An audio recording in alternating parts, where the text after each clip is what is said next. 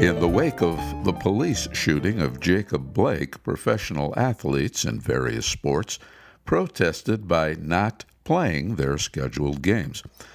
Although I'm not sure what one has to do with the other, I can certainly understand anyone being upset by the incident. If it indeed played out as the news video would seem to indicate, every American should be outraged. Still, I don't see what's accomplished by these players not showing up for their job. My parents instilled in me from my earliest childhood recollections that, above all else, you fulfilled your obligations in life, without exception.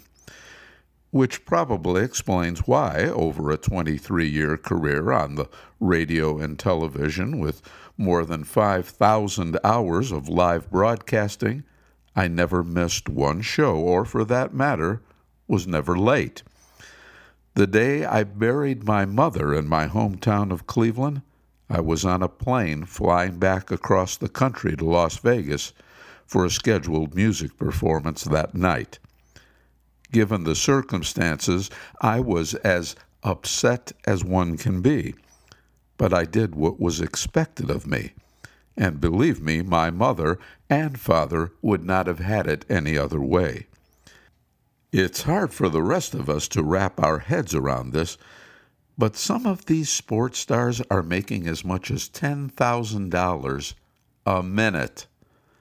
I can only wonder how the millions of workers throughout our nation toiling away for the unlivable wage of $10 an hour feel about these privileged players abruptly deciding we're not going to show up today when the masses do not have that luxury.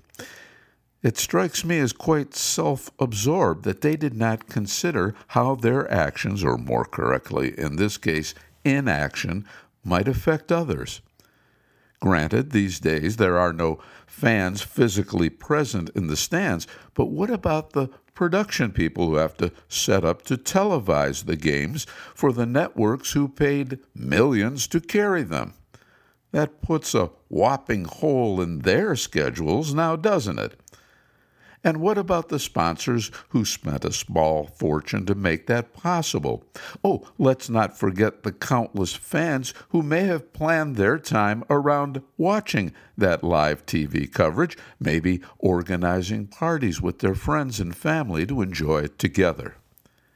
These athletes complicated a lot of people's lives and disappointed a lot more.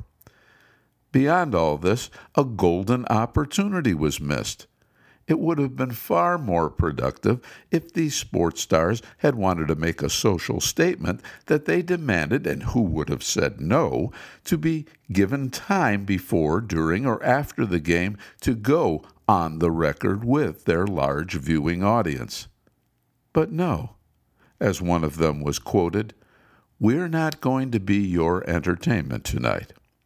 And that's a thought I'd like to pick up with on tomorrow's edition of Perfectly Frank. To weigh in with your thoughts on anything I've had to say so far, my email is frank at perfectlyfrankpodcast.com. Who knows? You may be the next winner of our $100 Email of the Month prize. Again, my address is frank at perfectlyfrankpodcast.com. Until tomorrow.